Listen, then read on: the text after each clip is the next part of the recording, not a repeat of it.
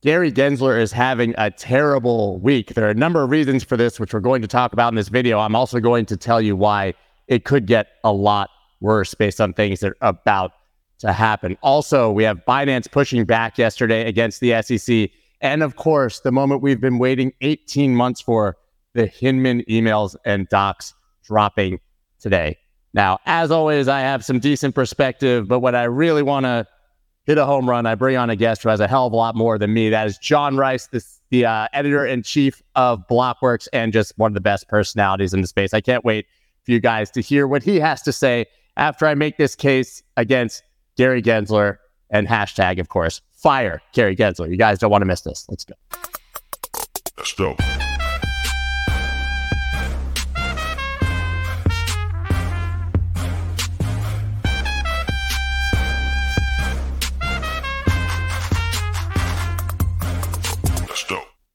What is up, everybody? I'm Scott Melker, also known as the Wolf of All Streets. Before we get started, please subscribe to the channel and cry tears of laughter onto that like button. We're laughing because we have a moment of respite, a moment of fun in the midst of an absolutely miserable attack on the crypto space, where we're seeing some more legitimate pushback against the one and only Gary Gensler. Now, you guys may have seen yesterday that hashtag fire Gary Gensler was trending on Twitter as a result of Warren Davidson and Tom Emmer putting forth an act that could potentially get Gary fired. Now, I don't think that's actually going to be happening, to be honest with you. I think it's probably political maneuvering, but at least we can take our victory lap while we can. But I've been tweeting fire Gary Gensler almost every morning for the last week.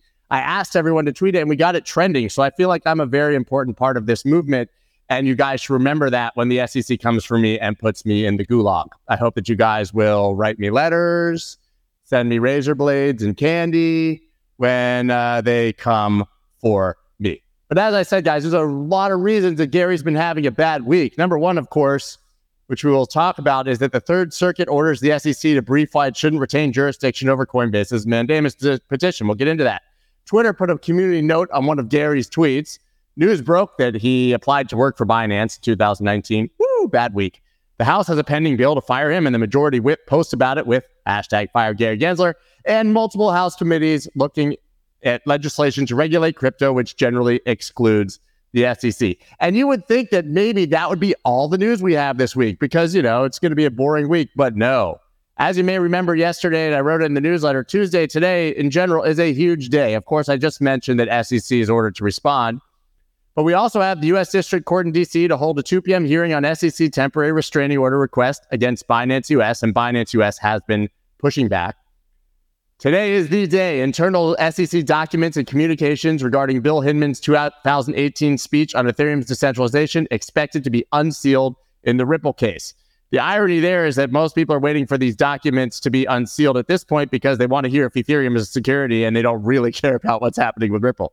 Of course, we also have a House Financial Service Committee 2 p.m. hearing titled The Future of Digital Assets, providing clarity for the digital asset ecosystem, and the public comment period closing for SEC's proposed changes to exchange definition under the Exchange Act, potentially impacting decentralized finance applications. Did everybody catch all of that? Did you take notes? Did you take a breath? It is absolutely insane what is happening right now with this news cycle. Before we move on, I obviously have to mention that we are sponsored proudly by OKX. And more importantly, I'm going to Silverstone for the British Grand Prix and to film a commercial with OKX that I'm going to be in. And I'm going to get to visit the McLaren headquarters. And it's just worth it for all that. It's going to be absolutely amazing. But let's dive in. First of all, we did see that the Hinman emails, I just want to mention, were starting to come out. This is Exhibit 210. I asked John Rice about it, who I'm going to bring on uh, in a little while. Uh, he said this is actually still out and that by 11 a.m. we should get clarity. We will discuss that more going on. But the first reason that Gary's having a bad week, U.S. court gives SEC one week to respond to Coinbase's rulemaking petition. Now, guys, this is really complicated, right? And at the very basic level, this is where you've seen that Coinbase has asked the SEC for clarity on whether these assets are securities or commodities, and the SEC has basically not given any clarity. Now, a judge said that they have to respond within a week, but they do not have to respond whether these assets are commodities or securities. We don't even know if that's their job or if that's the job of legislators. What we do know is that the SEC basically has to come back and say if they will or won't do this or will honor this. It's semantics, but either way, we're getting much closer to Gary and the SEC being forced to give some sort of clarity and answer. Number two is that Twitter adds a community note to U.S. SEC Chair Gensler's tweet. You may have seen this. Gensler, Coinbase's alleged failures deprive investors of critical protections, including rulebooks that prevent fraud and manipulation, proper disclosure, safeguards against conflicts of interest, and routine inspection by the SEC. And then they got hit with the community note. Coinbase has repeatedly attempted to get guidance and include the SEC. Recently, Coinbase has had to sue to attempt to get simple clarity over the issues of that this tweet alleges Coinbase is guilty of. Yes, I tongue twisted that into oblivion, but you get the idea. Getting corrected by Twitter. And then, of course, maybe the biggest bombshell that made me LOL dying and I'm dead. Binance lawyers allege SEC Chair Gensler offered to serve as advisor to crypto company in 2019. That crypto company, of course, being Binance, allegedly met with CZ to discuss this, made some claims that potentially he could, you know, help them out because he understood regulation, had some inside connections. Guys, we know how that's things work in Washington. Now, after doing this in 2019, coming after the very companies that he tried to get a job for. I mean, and also back in that day, we have quite a few pieces of evidence that maybe Goldman Gary here had a different opinion as a private citizen and MIT lecturer that he does as a regulator. And the question listen, people are allowed to have uh, strong opinions loosely held. So maybe he just changed his mind, or maybe he became a politician, is angling for a better job, and is doing what he thinks will be politically popular to get that job, which is probably Janet Yellen. I don't think that Gary Gensler believes a single thing that he's saying right now. I think he's super embarrassed by his relationship with SBF, how they failed to save to save American citizens from the pain that came with FTX and his relationship with SBF, and now they're overcompensating and pushing back in the other direction. I mean, look at some things that Gary said back in the day. Let's check this out. You'll hear debates about initial coin offerings and what's a security.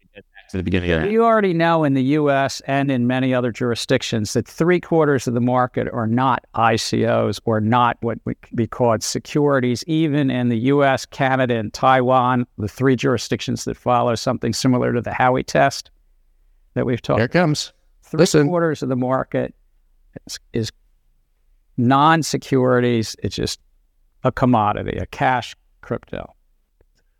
Non securities, a commodity, a cash crypto. Oh, yeah, it's got to be like out of context, right? He would never say things like that. 70% of the crypto market is Bitcoin, Ether, Litecoin, Bitcoin Cash.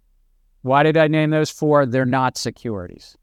Right, but I mean like Algorand, which is one of the ones they've named in every single suit. That has to be a security. I mean, it's terrible. We hate it, right? I mean, obviously. Algorand. Uh, he's a professor over in the computer science and AI lab and Turing Award winner. He's got a company that has an interesting, interesting thing. It's like a jury selection. It's like picking somebody for the jury. Uh, that's that's picking this short group of twelve nodes that might do something uh, and every block has that selection process, but then there's another broader group that then can check the work of the jury. So often there's kind of a second uh, automated way uh, because trust isn't there. Trust. Ensuring that there's a quick trust. second check. Did they decide guilty or, or innocent correctly, uh, so to speak? Uh, again, I apologize if I'm a little oversimplifying Silvio's brilliant work, but I mean, it's Silvio's brilliant work. He's brilliant. It's a great idea. It's all about trust, guys. All about trust. Gary loved this shit. Let's be real. Until he got a job where he and he loved it so much that SBF became like his best friend. Yeah, yeah, come in and register. The only guy who he allowed to actually come in and try to register was SBF. And obviously, we know that they were working together to come up with sensible regulation for the market that also would have given protection to FTX. But let's not get down the road of conspiracy theory because it's not conspiracy theory, it's literally transparent. But it gets worse. It gets worse for this guy. Representative Davidson introduces SEC Stabilization Act to remove Chair Gary Gensler. This is where we got the fire Gary Gensler. It's awesome. And simply proposing this structure. Gary, with the face cross, he goes down and the commissioners come up. This would give people like Hester Peirce more power. There are a lot of sensible people at the SEC who hate Gary Gensler, who believe differently, who think we should have safe harbor and sensible, uh, sensible legislation. But yeah, guys, if you didn't know, of course, because Misha, our producer, is a legend, we said, "Hey, Misha, we need to talk to Warren Davidson tomorrow on Spaces," and he made that happen. So at 10:30 a.m. Eastern Standard Time, Warren Davidson is coming to discuss this on Twitter Spaces. But yeah, guys, it's pretty bad. I mean, this is what Warren Davidson recently had had to say about Gary Gensler before even proposing this act. For your record this. of failures to protect investors and abuses of power make it clear that we need to restructure the Securities and Exchange Commission. The failures are many, but let me cite some of the abuses. You average more than two rules proposals a month. You inappropriately provide inappropriately short comment periods. You uh-huh. have unworkable and unlawful ESG yeah. closure mandates on the market. Uh-huh. You have essentially a Hotel California rule for crypto where you can check in anytime you like, but you can never leave. You have endless discovery with no resolution and no clarity for the captives. Uh, it- no, I'm just going to go ahead and remove that. It's a lot. It's a lot, but we know that Warren Davidson doesn't have much love for him. And finally, the last thing that we discussed there in that list multiple House committees looking at legislation to regulate crypto, which generally excludes the SEC. So, guys, the Hinman docs today could be wildly painful for Gary Gensler. Now, let's be clear the Ripple case comes from the John Clayton era at the SEC, but Gary Gensler inherited it, and he certainly doesn't want any precedent that these assets are not securities. Guys, it's time. I'm going to bring on John Rice right now. We're going to discuss all this. He can give us more clarity on what's happening on that last one. John, how are you, man? I'm doing well, Scott. How are you? Okay, that was a lot, right? It's not a little. There's pl- plenty to go on, isn't there? There is. And so, listen, that last one four things to know about crypto legislation as Congress comes back in session this week. week. Largely, this is hinting at the fact that Congress is not happy that the SEC has all this power, potentially pushing towards the CFTC, which strangely is what uh, Sam Bankman Fried also seemed to want to do, right? The industry has long favored the CFTC as the regulator over the SEC, especially with this regime.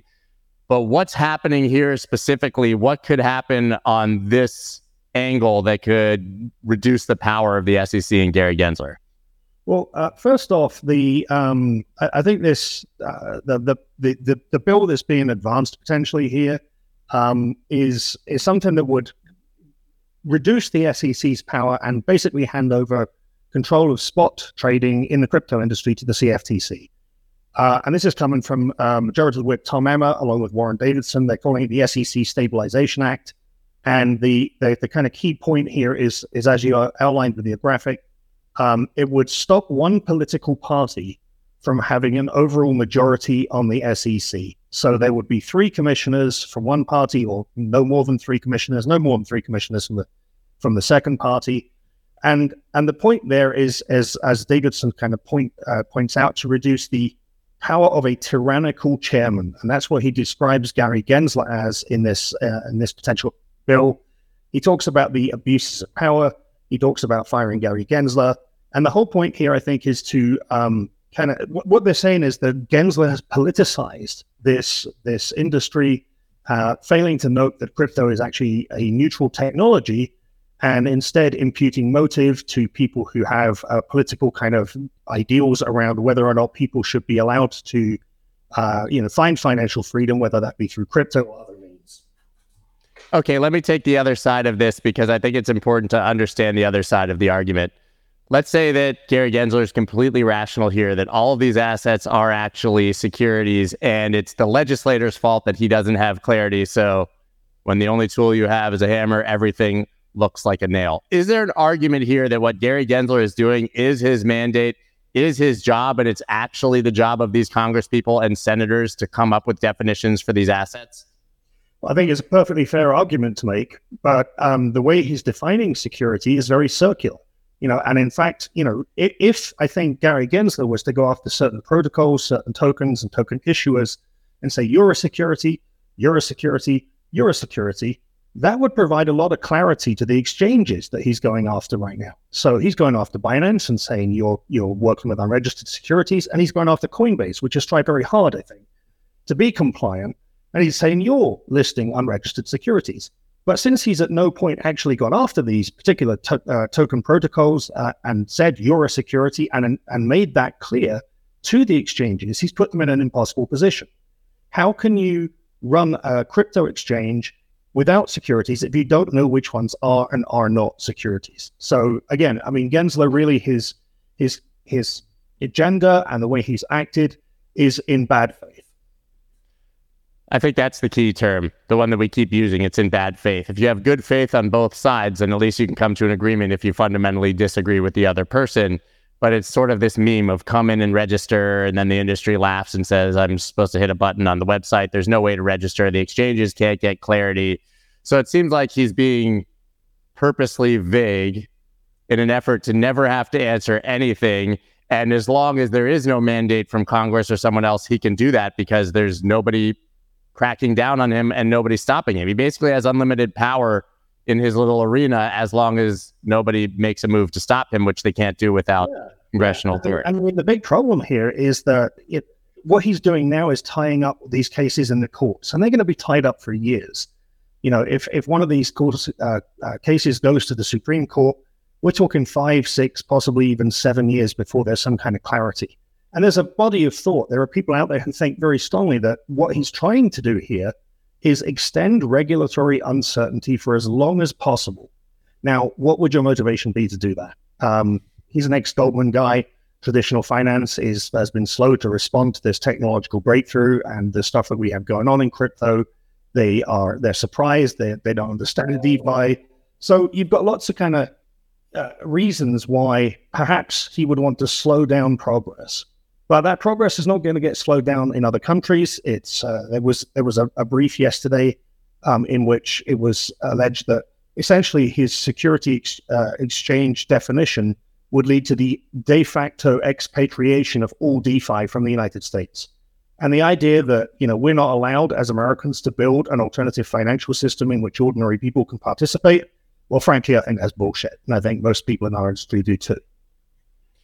Yeah, I, I, think that's somewhat clear here. You want to laugh? Let's watch. Uh, let's take a look at a video together of greatest hits of Gensler in front of Congress. These are these are fun. Welcome to the testimony of Gary Gensler, chair of the Securities Exchange Commission. I'm asking a specific question: Is Ether a commodity?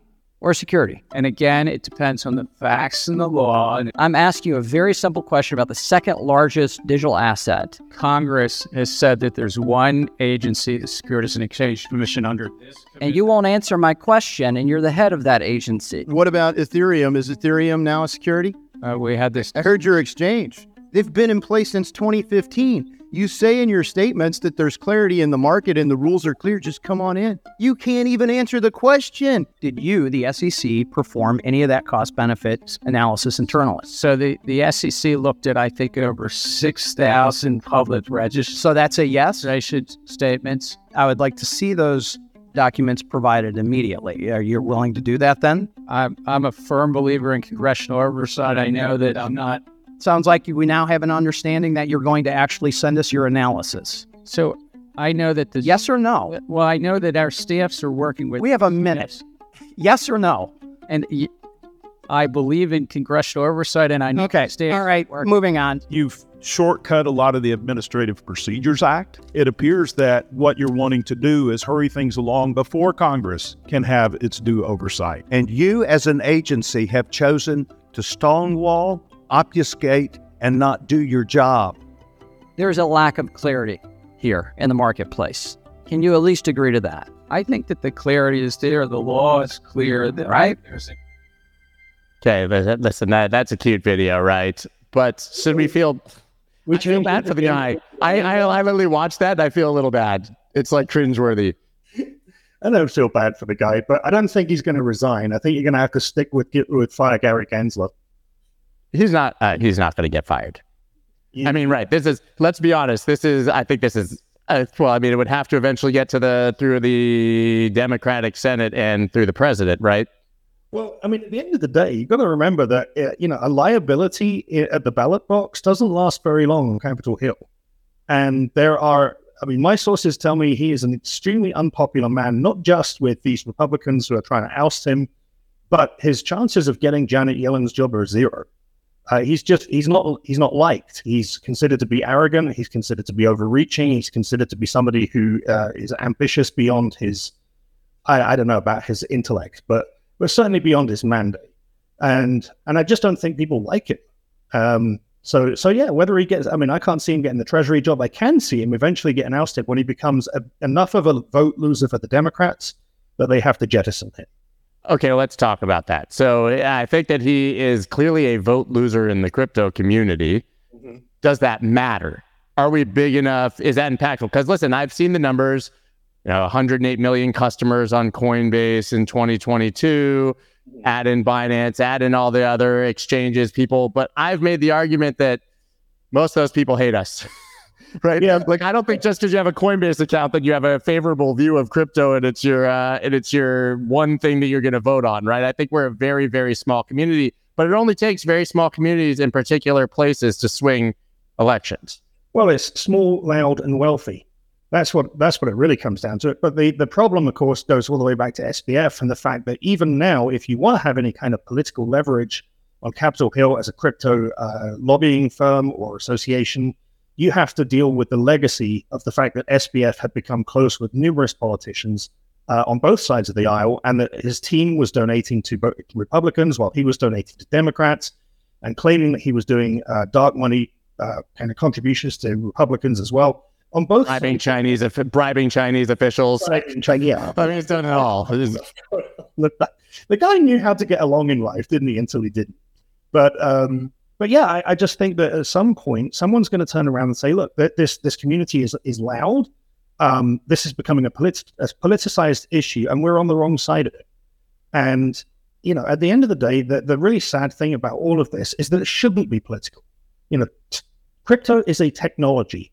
Technology is neutral. People are good or bad how you use crypto, how you d- decide to, you know, whether you go out and try and exploit investors the way Gary Gensler is saying some of these people are doing, or whether you try and build something for the good of humanity, he's treating it all the same. But at some point, we have to remember this is neutral.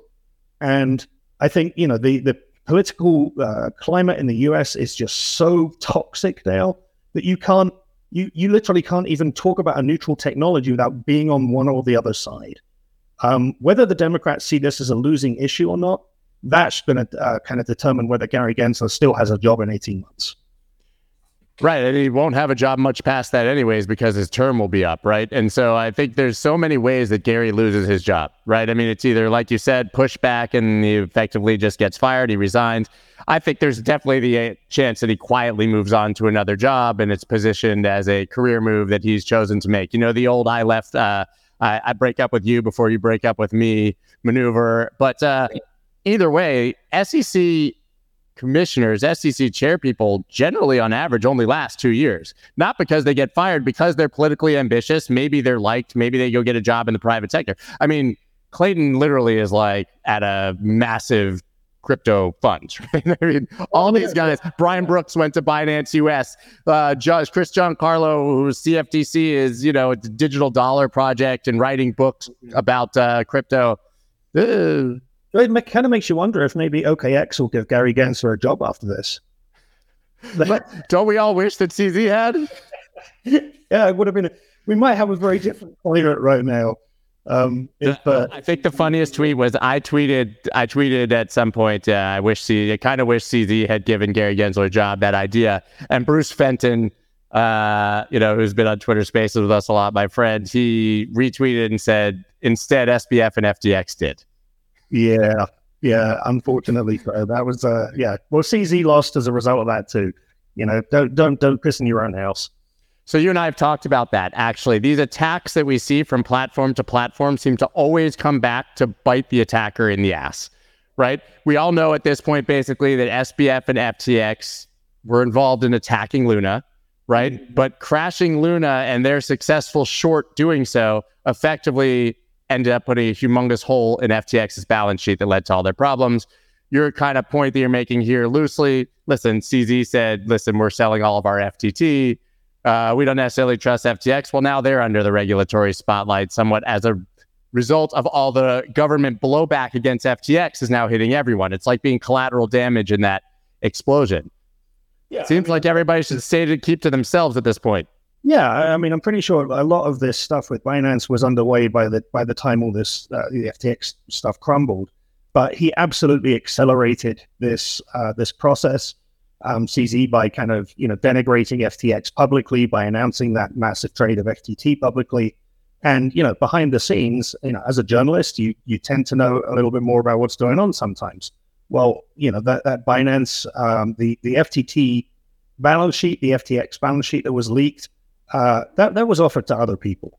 You know, it wasn't just a CoinDesk. Uh, some some of us said go do your own dirty work to Binance, but um, it was it was out there. Woo! That's quite a revelation.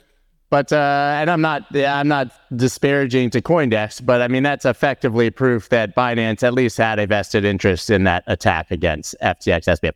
I think it would have come out either way, like to be fair, right? But they're they're basically sending it to publications and saying, here's the hit piece you need to take down SBF. Do you want it?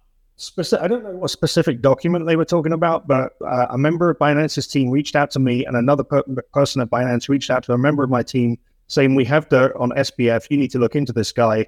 Do you want us to send you the documents? I said, No, go do your own dirty work. It was done later. Yeah you and I had a lot of conversation about this uh, this weekend because I came to you. Now that I'm doing this Twitter Spaces, I get like these in I get inundated with rumors and uh, you know insiders telling me things. So everyone knows. Then I had to call John. I said, "How do you handle this stuff, man? I'm not an investigative journalist." And basically, we decided you just keep your mouth shut. yeah, unfortunately, uh, a lot of what you hear in this industry is gossip and rumor, and uh, you know, unless you can corroborate it with a with a, a, reliable source, you know, generally, I mean, at Blockworks, for example, we have a very simple rule: we do not run one anonymous source stories. We don't do it. CoinDesk does. I mean, look, you know, that's their prerogative. It's their it's their media outlet. If they want to, prove I'm not even hating, but that's like their thing. Is the the one anonymous source is like most of their articles. And listen, they came they often come out to be true. Yeah, um, I mean, you know, and and to their credit, on that particular source, it was uh, you know Ian Allison did a fantastic job of converting that into something of, of value. But uh, but yeah, there's there, there's no there's no room in this industry, I think, for media companies to be turning around and saying, "Hey, I heard this rumor from somebody, so I'm gonna I'm gonna write a headline that says unverified rumor. CZ is the subject of an Interpol red notice." Well, oh, well, that was brutal because of a yeah. Yeah, uh, there's there's been so much irresponsible reporting in this industry. It's it's somewhat astounding, but uh, you know I think that's true of all news everywhere. Now, listen, I want to pivot to something I didn't ask you about this, but this is from John Reed Stark, who used to be at the SEC. Basically, guys, I'll give you the TLDR. He's saying that DOJ enforcement eh, action is coming against CZ and Binance. Binance and CZ just added a uniquely qualified criminal defense all-star lawyer to their legal team, George Canellos former chief of the major crimes unit in the U.S. Attorney's Office for the Southern District of New York, and former head of the SEC's New York office and former SEC enforcement co-director. Binance is clearly preparing for a criminal prosecution and continuing to hire the best defense attorneys in the world, but I doubt even Iron Man, Captain America, and Hulk could get Binance out from their current perilous legal quagmire. Now, John, I've uh, had him on Spaces as well. We we've had some healthy debates. He is very, very, very critical of the crypto industry and very defensive of the SEC as where he used to work. But it does seem like uh, we are heading in this direction. Uh, speculation. Um, the end of the day, I mean, if, if you're involved in, in crypto as the head of an exchange right now, I'd be hiring every lawyer that would that would sign up for me, because the multiple investigations from the CFTC, the SEC, you know, you've got to start thinking about uh, anytime you may have broken an OFAC rule, anytime you may have engaged with a validator on Ethereum that, that had once run through Tornado Cash. I mean, you've got so much at this point, and that's just in the US. And we've got to remember this is a global phenomenon. The US is not the only place for crypto. So, uh, yeah, I'd be hiring lawyers left, right, and center if I would CZ. I don't think there's a, a huge amount to be read into that. Um, yeah, he's rich and he's rich and he needs to be prepared for anything, right? I mean, the the block, uh, who did not definitely take a whole shit ton of money from SBF, definitely not. Um, they have already they're reporting Binance criminal indictment may already be filed under seal, and that's coming from a former SEC chief, which is John Reed Stark. Yeah, exactly. They're reporting speculation from the from from John Reed Stark, which uh, which is fine. I mean, it's fair, you know, fair fair game, I guess, in the reporting business to report what somebody else is speculating. Um, but I don't think that adds anything to the conversation. It doesn't it doesn't prove anything. So listen, I want to talk now about Hinman because right before we went live, uh, I started getting, hey, the Hinman docs are out. You told me that what I have here, which was this, uh, I'll bring it up, but I showed at the beginning, this Exhibit 210. None of this is new, right? And largely a lot of this is still redacted. So you think that there's likely more coming? I mean, how are you guys? This is a perfect chance to talk about it. But how do you sort through this much documentation. I mean, this is short, but with all the exhibits, we're talking about thousands and thousands of pages of information, right? Right. Right. I, I believe there's a total of 350 documents um, that will eventually be available. Um, when when I joined the show just a little earlier, I think we were up to about 279 of those documents were available on Pacer. My team is going through them literally right now, even as we speak. I'm, I'm keeping my Slack up here in case I can see anything dropping. But um, yeah, what you have there, I think, is still some of the annotated or commented upon uh, Google documents of the original speech from Hinman, which uh, went went out in June 2018, and some of the uh, other members of the SEC were commenting, and you can see that on the right there. They were commenting specifically on his speech and saying, "Can you elaborate on this point?" I thought you were going to say more clearly that Ethereum was not a security. That does come up in these Google Docs. Um, but I think that there's there's also some emails left to drop. Um, there there are, as you say, thousands of pages. I think 2,200 or 2,500 pages of docs here. So even for my fastest breaking news reporters, uh, Casey and Catherine, this is a hell of a lot of information to go through to try and figure out where exactly is it that Stuart, Stuart um, the uh, chief counsel for Ripple, is so excited about the release of these emails. And Ripple has been excited. They've been excited because they think there's something in here that's going to turn the, the court case in their favor.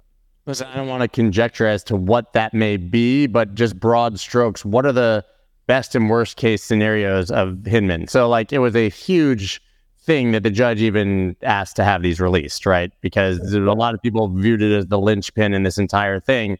But even if this is the most damning possible documentation of Hinman's speeches and beliefs, that doesn't mean all of a sudden XRP gets to not be a security and that every cryptocurrency is a commodity. And right, I mean, no, people can be hyperbolic about the effects of this?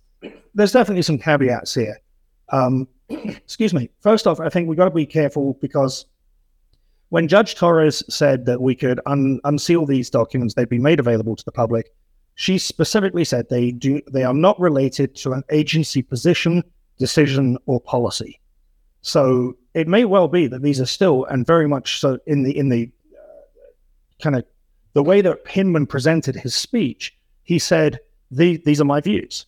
They do not necessarily represent the the uh, the views of the SEC. That was never the case."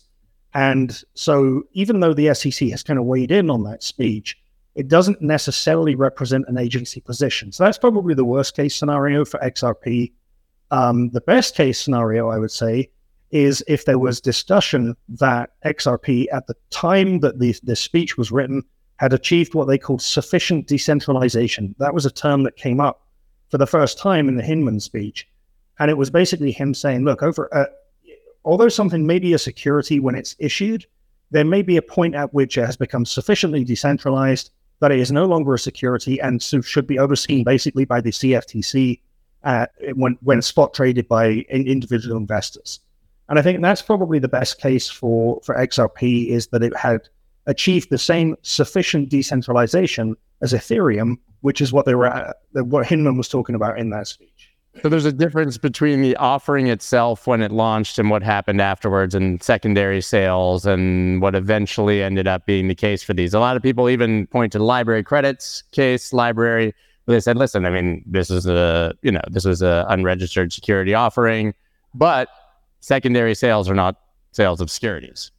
That I think would be the best case scenario for crypto right now. I mean, look, it, I think everybody in the industry knows that there are certainly securities out there. There are lots of tokens where people have awarded, awarded themselves. They pre Yeah, I mean they, they've and you know they've they've developed the uh, protocol, which is obviously reliant on the efforts of others. They've made an investment of money. They've satisfied the Howey test, but there are others that very clearly, I think, have decentralization as a core point of their of their philosophy, and that why why we're treating decentralized networks in the same way as we treat centralized entities makes no sense whatsoever to me.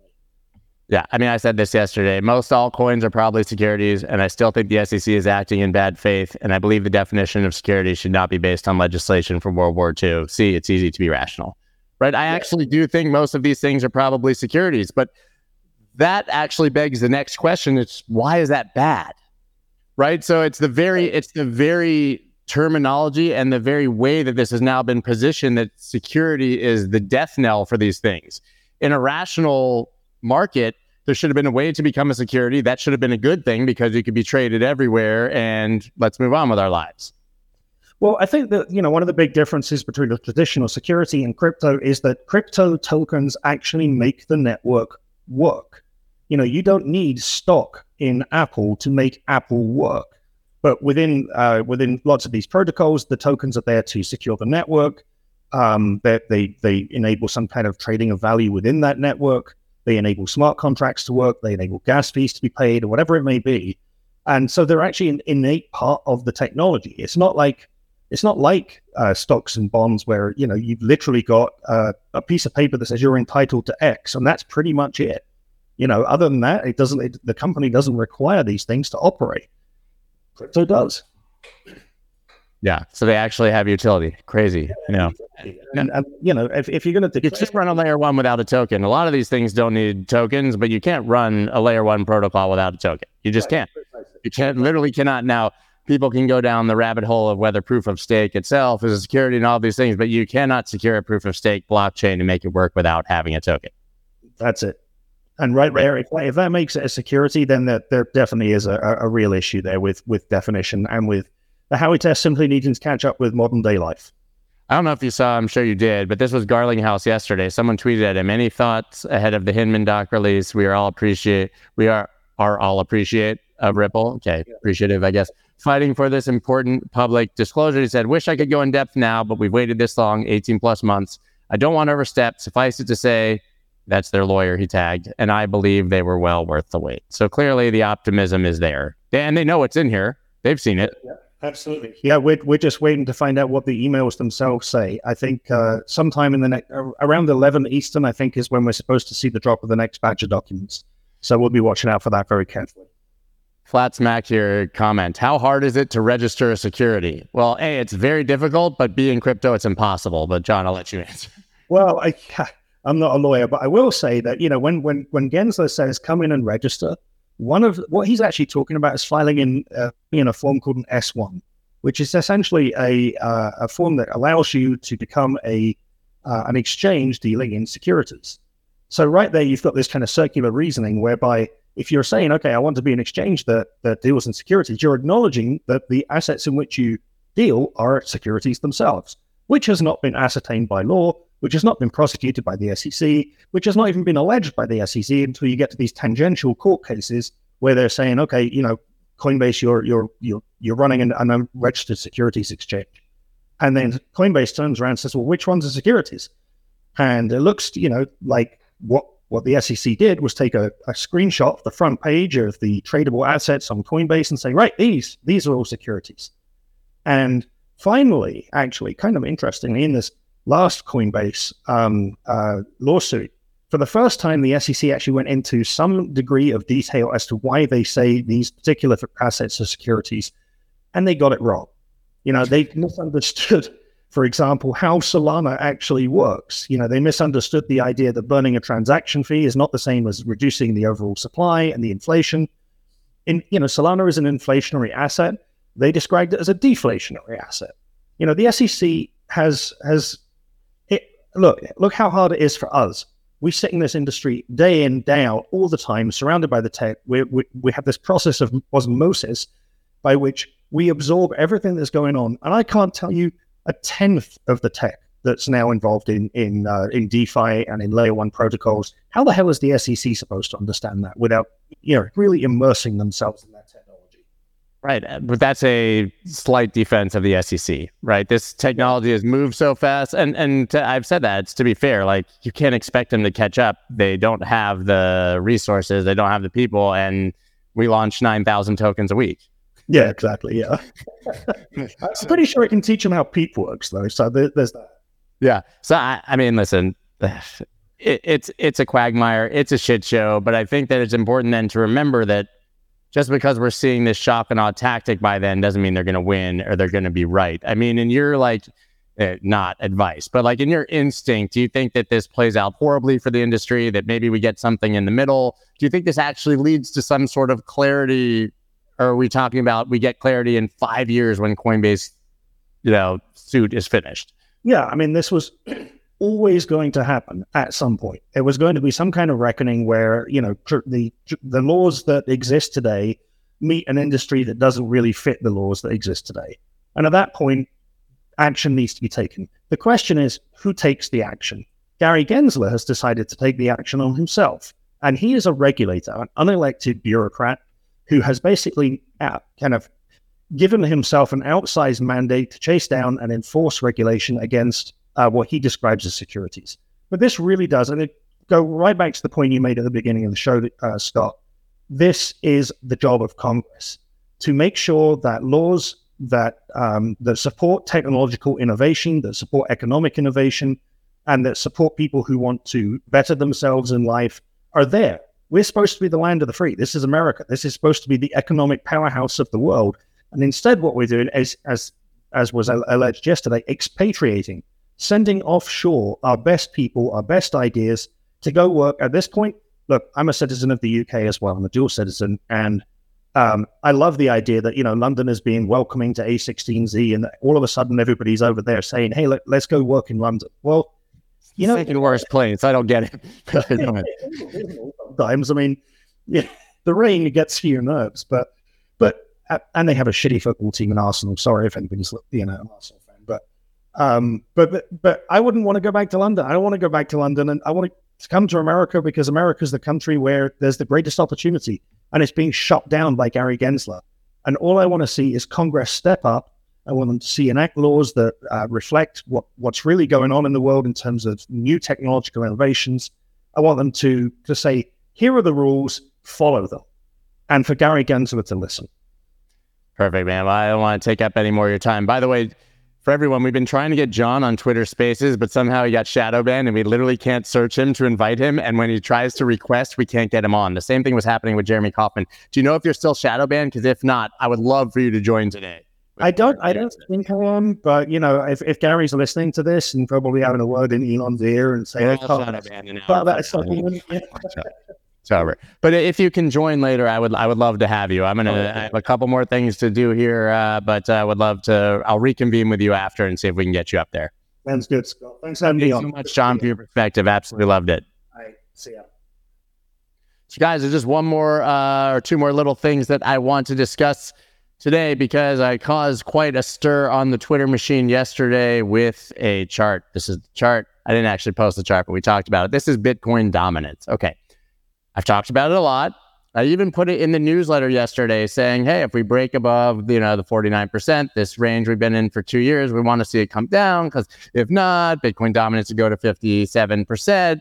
And that can mean it's really bad for altcoins. And then you guys probably saw the conversation that I had yesterday with Mike and Dave on Macro Monday. Got me really thinking about Bitcoin dominance. And so then now I got to find the tweet, man. Uh, I, got to find it. But basically, I tweeted yesterday, hey, I realized Bitcoin dominance is stupid.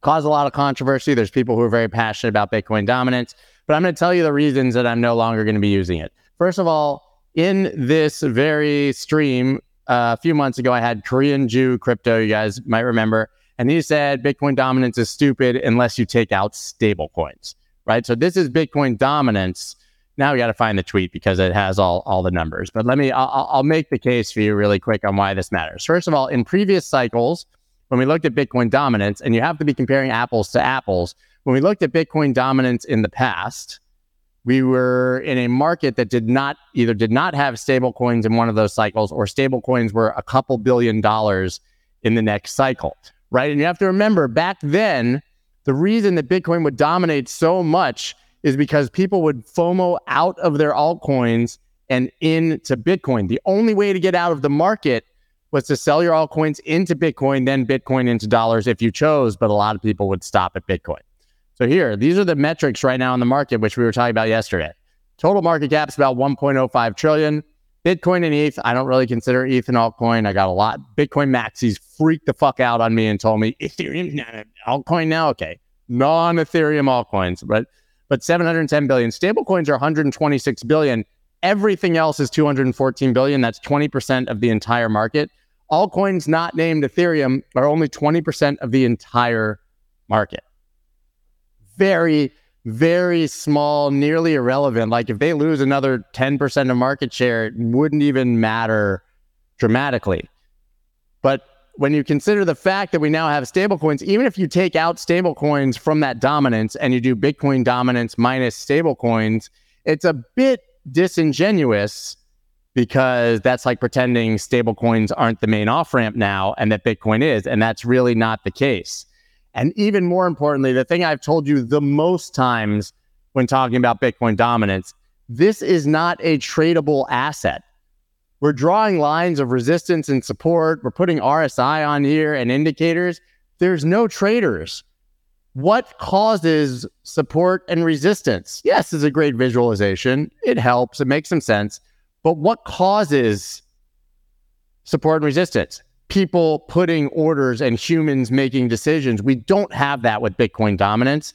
So to really chart it, you already have to understand is a bit of a meme. So I was discussing this on Twitter. People were pointing out, well, it finally broke above 49% this weekend. It broke key resistance when Matic and all of these dumped. My point was there, that's cool. Maybe it's coincidental, maybe it's impactful, but Bitcoin dominance reacted to the dump of those altcoins. It didn't predict them. It's a lagging indicator that's a result of what happens in the market. It's not telling you what is going to happen in the market. So for me, I'm just not so into it right now. Right now. More, most importantly, if you are into it and it works for you and it fits your system in some way, shape, or form, have at it. My judgment of whether it's important or not should have nothing to do with you. If you have a way to use it and it's important to you, have at it. Great. Right. The only other chart I wanted to look at here was XRP, which, by the way, right into resistance. Now, terrible looking daily candle for now. Clearly, uh, people buying into the Hinman hype uh, now already selling that off. But it is one of the clearer charts we have. You know, you have this very clear break of resistance, retest of that and the 50 MA and this pump. But I wouldn't touch this under that 59 cents. If it does break above that, you should be looking at 91 cents. I think a lot of this is going to be dependent on what happens. Drusified. It's telling you that Bitcoin is holding up better than alts. That's right, which we know because you can see the price action. And that's my point. So it's not that impactful for me because it seems kind of audience, uh, obvious. Guys, that's all I've got for you today like I said, I'm going over to Twitter Spaces momentarily. My schedule is a bit intense, um, but we have Warren Davidson. We have the hashtag Fire Gary Gensler Congressman coming to discuss the SEC Stabilization Act, why he proposed it, why he thinks Gary needs to go, and yeah, you just got to do it. It's on Mario Nawfal's account, but I have tweeted the link on my Twitter, guys. I will be back, of course, tomorrow I don't know if you noticed, but we are kind of trying to change the format here a bit. You know, each day I really want to focus in on one really impactful thing, like Gary Gensler, make a much more compelling and deep case about it, and then review a bit more of the news and talk to a guest about it. For me, that seems to be the best way. But we have a lot of plans and ideas to uh, really get YouTube popping again, even in the midst of this bear market. So I appreciate that you guys always stick with me absolutely amazing community. You guys are the best. And I will see you back here again tomorrow. Peace. Let's go.